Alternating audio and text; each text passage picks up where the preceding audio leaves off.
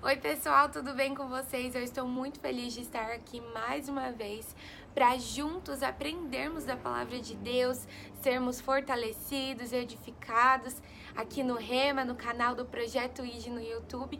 E se você ainda não é inscrito no nosso canal, já clica para se inscrever, ativa o sininho para não perder nenhum vídeo porque pode ter certeza que tudo aquilo que é produzido no nosso canal é para edificar o seu coração e para aumentar mais ainda a sua fé, o desejo de buscar ao Senhor e principalmente o conhecimento da palavra de Deus. E hoje o tema é o presente que Jesus mais deseja. A gente está chegando no Natal, já está pertinho, né? Alguns dias aí, menos de 30 dias para o Natal. E eu fiquei pensando antes de gravar esse vídeo e o Senhor me trouxe a memória sobre a semeadura. E aí talvez você me pergunte, mas Jane, o que, que tem a ver presente? Qual é o presente que Jesus quer ganhar no Natal e a semeadura?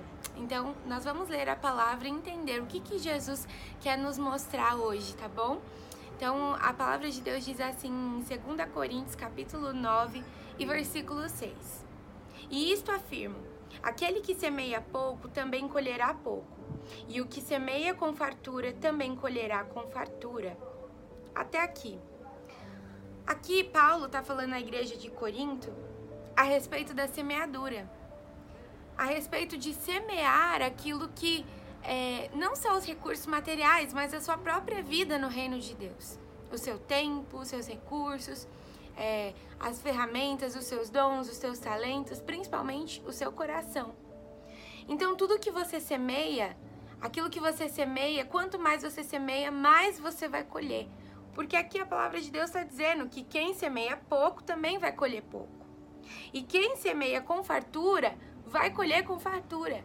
Essa é foi estabelecida, a palavra de Deus foi estabelecida exatamente para trazer quanto mais você semeia, mais você vai colher. Quanto menos você semeia, menos você vai colher.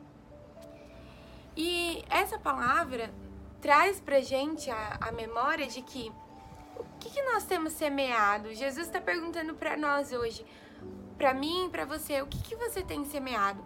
Porque a gente está chegando perto do, das festas de finais de ano, é amigo secreto, as festas que a gente vai ter em família, que é uma benção a gente poder estar em família, ainda mais depois dessa pandemia, né? A gente poder reunir todo mundo, troca de presentes. Mas o que, que nós temos semeado na casa do Senhor, para o reino de Deus? Qual é o presente que nós estamos dando para o Senhor? Porque muitas vezes a gente, nossa, a gente investe, né? A gente quer dar aquele o melhor presente no Natal, né?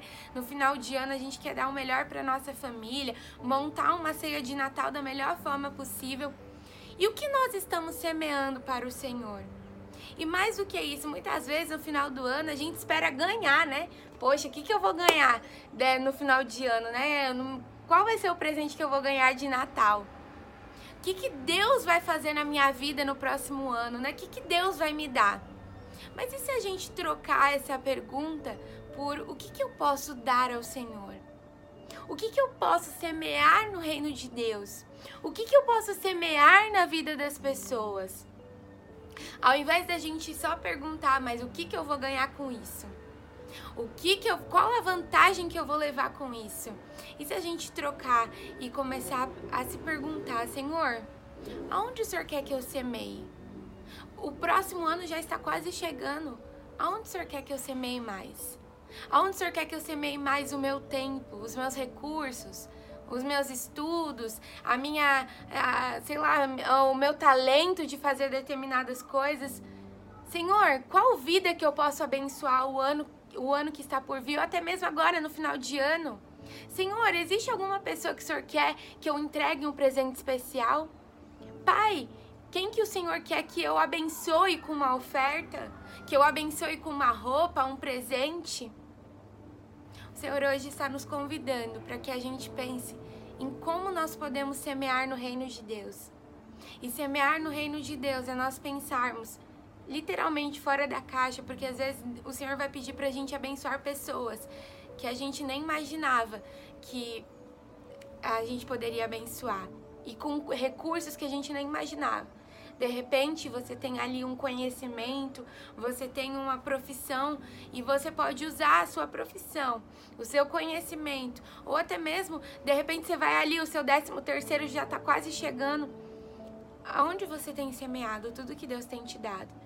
Primeiro, nós devemos lembrar que a nossa semeadura, nós devemos semear primeiro no reino de Deus.